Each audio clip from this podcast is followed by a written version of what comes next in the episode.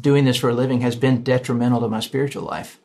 And so I've had to figure out, okay, like God, you knew what this was going to look like, you know, and as much as I know, you've led me to do this, so help me. Benji Cowart is one of those Nashville songwriters that everybody seems to know or have worked with and everybody seems to love. He's been a part of penning some of the biggest songs in Christian music over the last two decades, but more importantly, he's a thoughtful, kind, and passionate believer.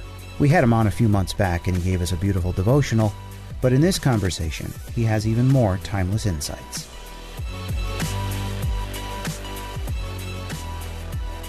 Here we go. We started off with the interesting topic of the Nashville songwriting machine that Benji's a part of. We asked him how he balances the business of writing worship and the sacred nature of the songs he produces.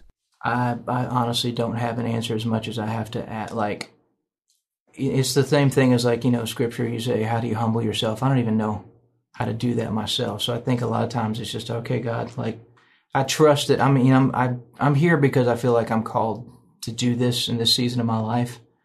But it's been really hard, to be honest. Like it's uh, even in was a worship leader for 17 years, and so I've been done the full time on staff church. But that was also hard. Of just you know, it's like when you're a worship leader and that's part of your job. You have to be very intentional and even you know as, as, of late it's been really a great thing because i think sometimes you know one of the things i keep hearing is uh, the recipe for revival is desperation. That's it. And so I think for me, even in seasons where I've gotten real dry, and honestly, like doing this for a living has been detrimental to my spiritual life. And so I've had to figure out, okay, like God, you knew what this was going to look like, you know, and as much as I know, you've led me to do this, so help me not to die inside. And and you know, the good thing is, is it is a machine and but at the same time there's there's a lot of people that are just doing the thing as best they know that God's called them to and we can't necessarily you know people can't necessarily be responsible for whether when people put them on an on a a undue pedestal what you can do is decide whether you actually believe that or not or whether you just kind of go yeah we both know that's that's not who I am it, it's a very I have to I have to fight pretty hard to be honest, and sometimes I don't always win that. Sometimes I get real dry. Like I, you know, I've I've you know, just being real honest. There's been a couple times where I've sat in worship in church, and I've been like, "Can we just get to the message?" And some of that's because I don't know how to turn off all kinds of conflicting emotions. It's you know, there's the emotion as a writer of like, "Man, I wish I had written that." There's sometimes you you're a lyric or as a lyricist, uh, you're like, "Man, I wish could we not say that differently?" but also know that I like that also could have made me miss some great worship songs that when I was a worship leader and turned off that filter and led them, I was like, oh man, this super repetitive thing is very powerful. And so like even my own preferences like can get in the way. Post Asbury revival, we asked Benji, what's the role of worship music in revival? Man, that's a great question. Uh, I know you're saying even as worship music versus worship but man, I also honestly, I really feel like worship became something in the church. Like when to hear the thing that wrecks my heart a little bit is for someone to say, I went to church because of the worship. And I'm like, that is such an exercise in missing the point. so I, I kind of, so coming back to your question, I think in its ideal form, like I, you know, I even, even some of the little shakings we had of places, and I know everybody has their different views on Brownsville and Toronto and all that, but but I do know songs came out of Brownsville, and so I really think I think that those songs, I don't think they're the cause of it. I think they're the documentation of it. I think those are the prayers that got documented during that moment. Um, I know that like up, in, up at Asbury right now, there a lot of the songs they're singing are already pre-existing worship songs, and they just sort of I, I love that some of them are coming from like 20 years ago. I'm old enough that like I was leading worship when their worship leader title didn't exist. I thought when I went into ministry that I was going to be a uh, a worship like a mu- minister of music at a Southern Baptist church. I didn't want to do it, but I was like, okay, Lord. Fortunately, I never have always gotten to actually be a worship leader at churches, um, which whatever those two differences are. But just seeing um, seeing all those songs come about and I, am interested because I haven't heard anything new come out of Asbury yet. And part of me kind of hopes nobody jumps on that. We got to franchise this thing. We got to like, I, it's like the magic dish bubble. I'm like, everybody just leave it alone. Just let it be. Don't pop the bubble. Like, and I feel like the Asbury staff's done a great job of just let it be. Just let it be what it is. And let's, let's guard the sanctity of what God's doing in this moment. But that's the biggest mistake I think that's happened in so many revivals is trying to franchise it. So we try to mimic, we try to mimic the, uh, the symptoms of the revival instead of mimicking the process that got them there. And so I, I think sometimes that worship can fall into that. Um, I, I, saw somebody on on the social media saying, "Hey, I wish wish I could find a church that just does music and just follows the Spirit, just like Asbury does." And part of my question was, well, what if the Spirit says that we're just doing the message today and we're not doing music? A revival could come from that. Or what if the Spirit says, I want you all to be quiet, like we're all just going to bow in reverence? So I'm not really answering your question, but I think I think worship has a part, and I think music has a part, but as what's cause and what's just symptom, symptomatic or what's I, I feel like some of the best songs come out as almost just documentation. If these are the prayers we prayed during that, and these are the prayers that rose up in those worship services, and we put them to music, and they they just fit the moment. We'll be right back with songwriter Benji Cowart. But first, we had a conversation with Aaron Stewart, the co-founder of Planning Center, our partner on this episode. We asked him what is the most helpful tool Planning Center offers to musicians. So, if you're putting all of your music in Planning Center to organize it and to give to your people to rehearse, what you can do is download the Music Stand app, which is best on a tablet, so an iPad or an Android tablet, and that lets you log in to your account and then it says, here's this week's service, and it launches in a in a customized view. And it makes it so that whatever music you have, whether sheet music or chord charts, whatever it is as PDF files, it gets put in there so that you can just swipe from song to song, or you can use a wireless Bluetooth foot pedal.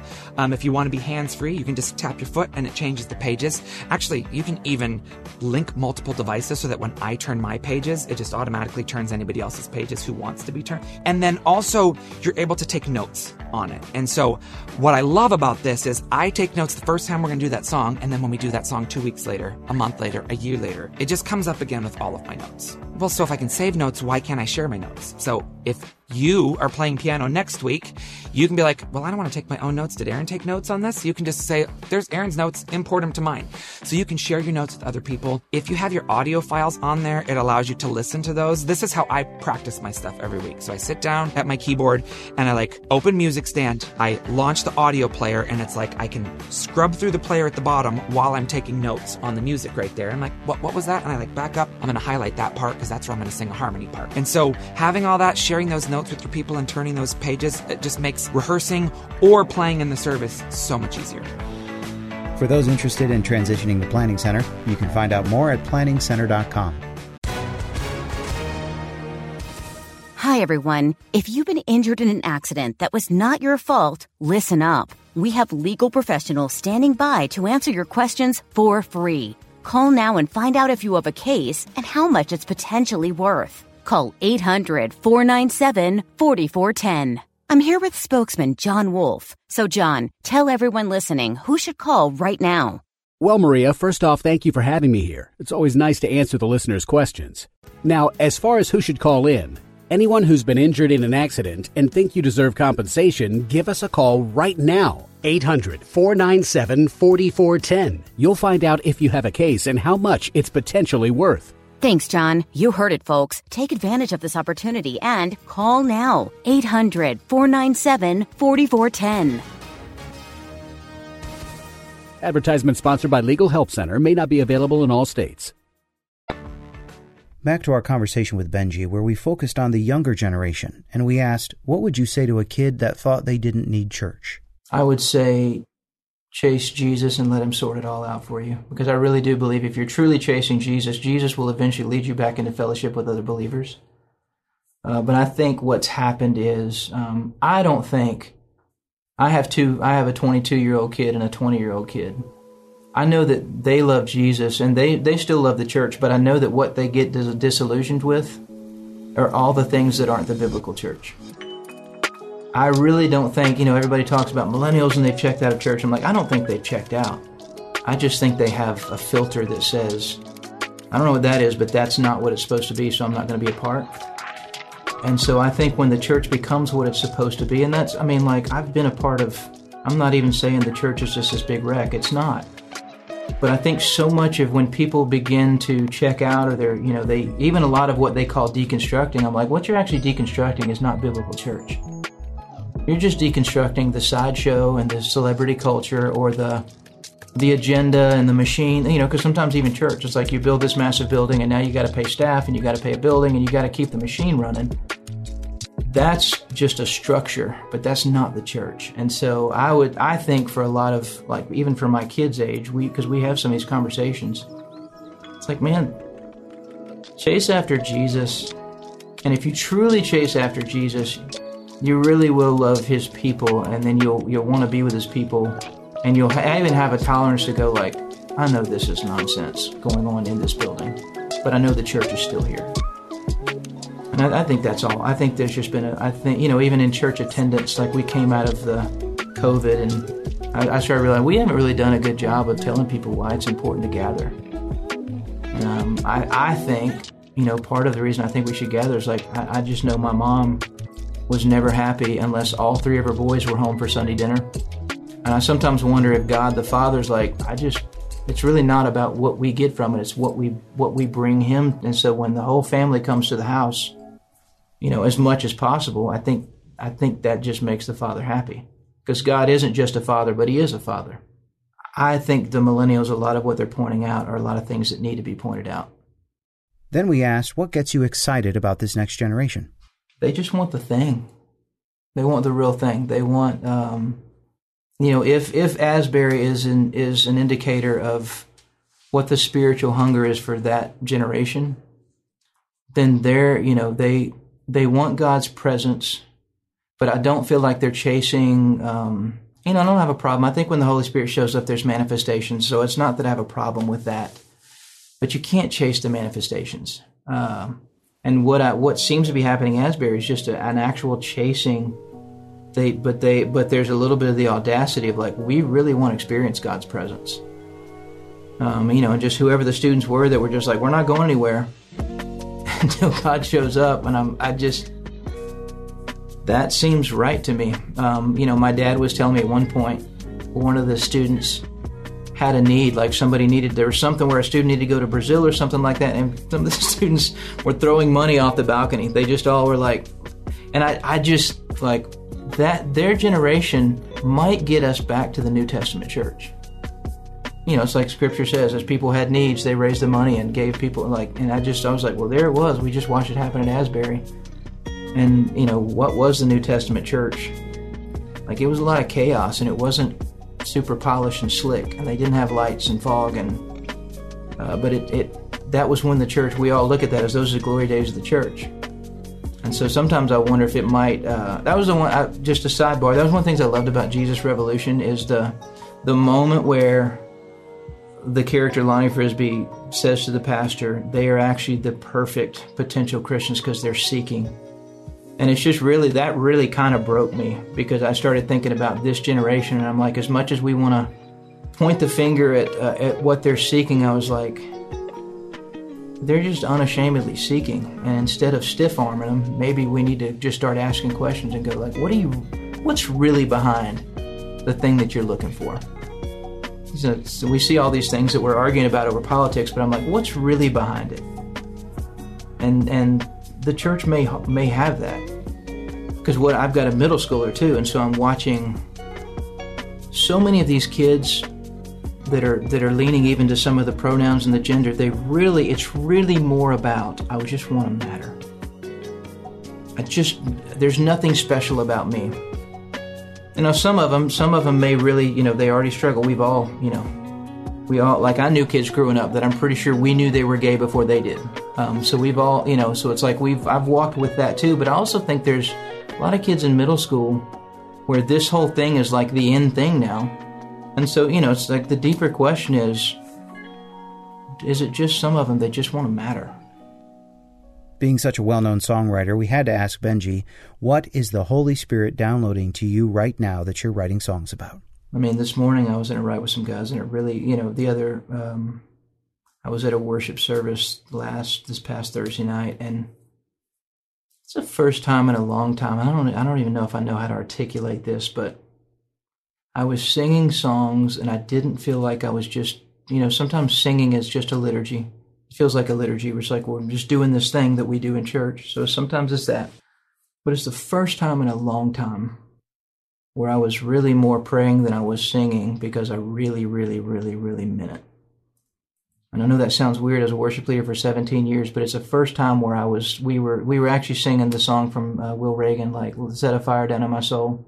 As a songwriter, I usually, I, repetition sometimes drives me crazy, but that song, I've never, I've never sung that song like I sung it, just because of where I'm at. I'm just in a place of just being really hungry, and I was like, okay, God, we got and even when the service was over, I was like, we got unfinished business because I'm not done. Like I was just in that place of like, you know, just I want more, I want more. And that's really where I was. And so that seems to be coming up. Um, you know, and even the guys I was with this morning, that way was really just we want I want the real thing.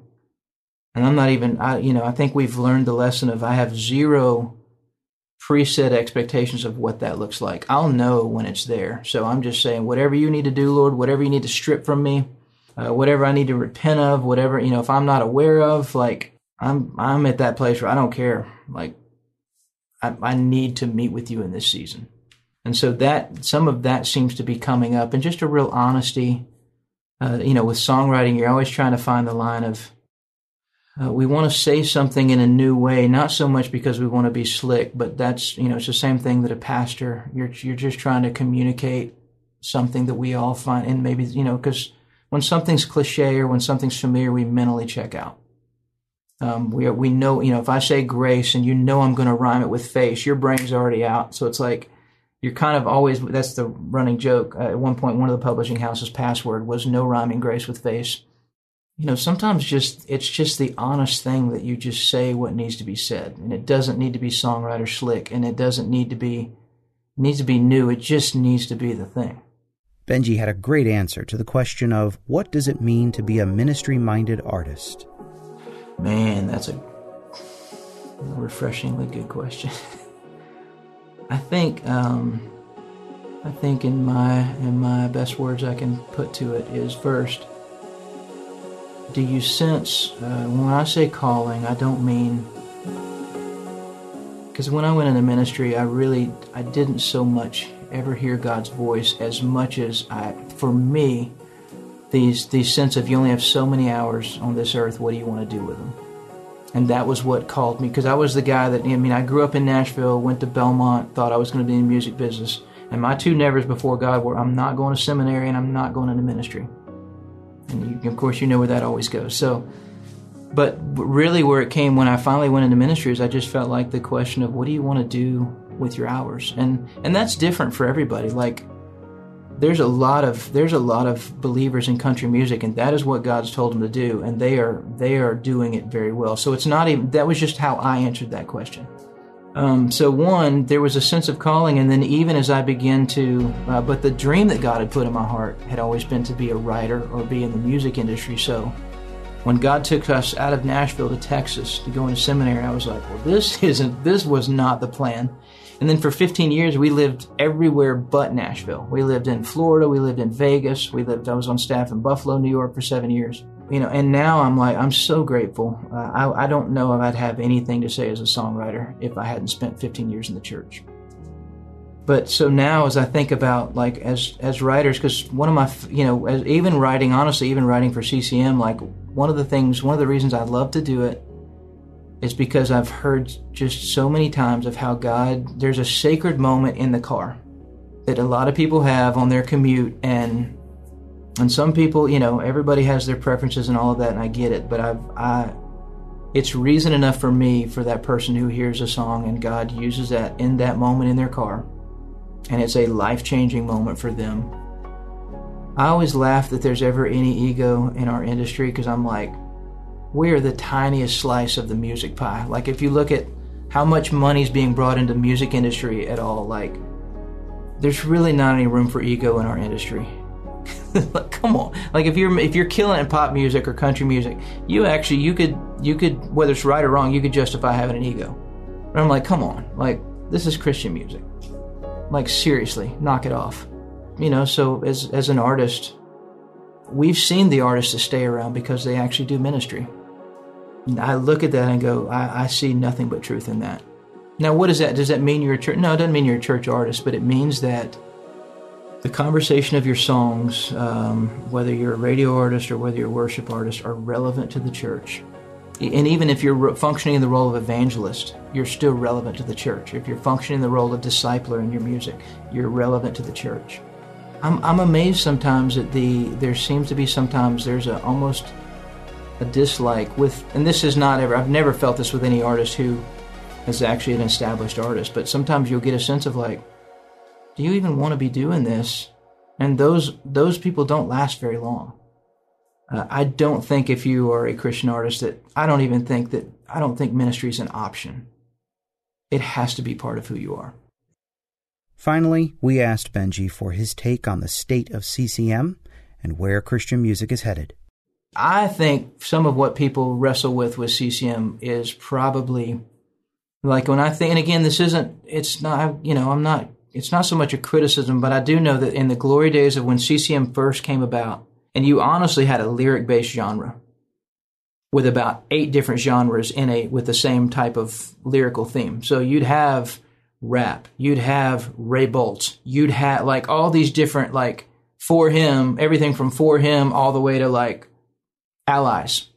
Like I'm that old school, but but I and so I think if we make it a musical genre, that I think that's a mistake if it's a production based genre versus a lyrical based genre.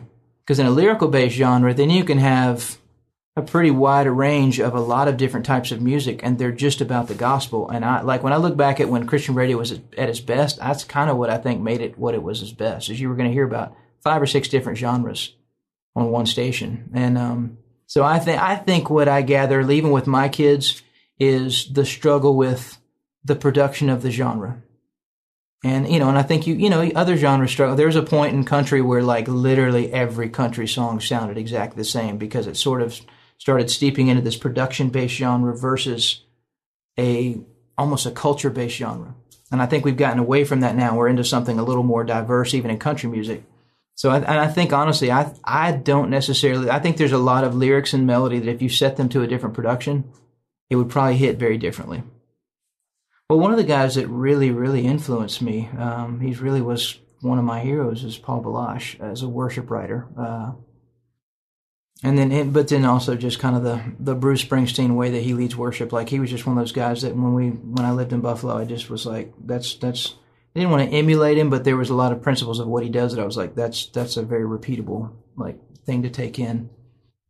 David Wilcox, like who is more just an indie like but there's there's just certain songwriters that make me like even in country music there's certain country writers i listen to everything and there's a lot of country writers where i'm like i'm not a songwriter yet it's like when you look at stuff that like natalie hemby's written and you look at um, you know some of the like guys who write in the indie world and you, just um it's it, as a writer you're forever haunted by the song you haven't written yet in in our genre like i think there's i mean i think in our genre like ethan hulse is absolutely amazing Mia Fieldes is still one of my favorite lyricists in our genre. Um, and then I'm, eh, Dante Bowe. There's several guys I've, I've, gotten to spend some time with the Mav City crew, and man, there's just some crazy talented writers. Brandon Lake, Ben Hastings. His record destroyed me. His his most recent one, and it was actually a real encouragement because you hear just beautiful lyrics, beautiful music, and just what I hear more than anything is a relentless pursuit of excellence in his record. And you go, it can be done. We can do this. Leeland, I've only gotten to listen to one record, one song off of Leeland's new record, but off of that one song, I was like, okay, I'm to have to like deep dive into this record. So there are definitely like, I feel like we're, um, we're seeing some really cool thing happens even in our industry of just going, hey, we're going to push, we want to push the limits of what we can do. We want to push the, we want to wrestle for the just staying on one song for a long time and it just but it's like you it never feels like work because it's like your songwriter's like this is what like I want to make sure that this thing is is right on every side. And it's not so much you even care about the success of it, you just care about the song. Like people ask me, what's your favorite song you've ever written? I'm like, I haven't written it yet. Thank you, Benji, for the great conversation. We've included Benji's list of his favorite songwriters, as well as a link to his devotional podcast episode, in the show notes on worshipleader.com.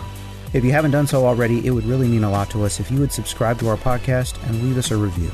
All right, until next time, The Walk is brought to you by Worship Leader. I want to thank the team at Life Audio for their partnership. If you go to lifeaudio.com, you'll find a collection of faith centered podcasts about health and wellness, parenting, current cultural events, Bible teachings, and more. So check them out at lifeaudio.com. I'm Joshua Swanson. Thanks for listening. Life Audio. Need more of God's power in your life? I'm Christina Patterson, host of the Teach Us to Pray podcast, providing practical tips on how to grow your faith through prayer. Subscribe at lifeaudio.com.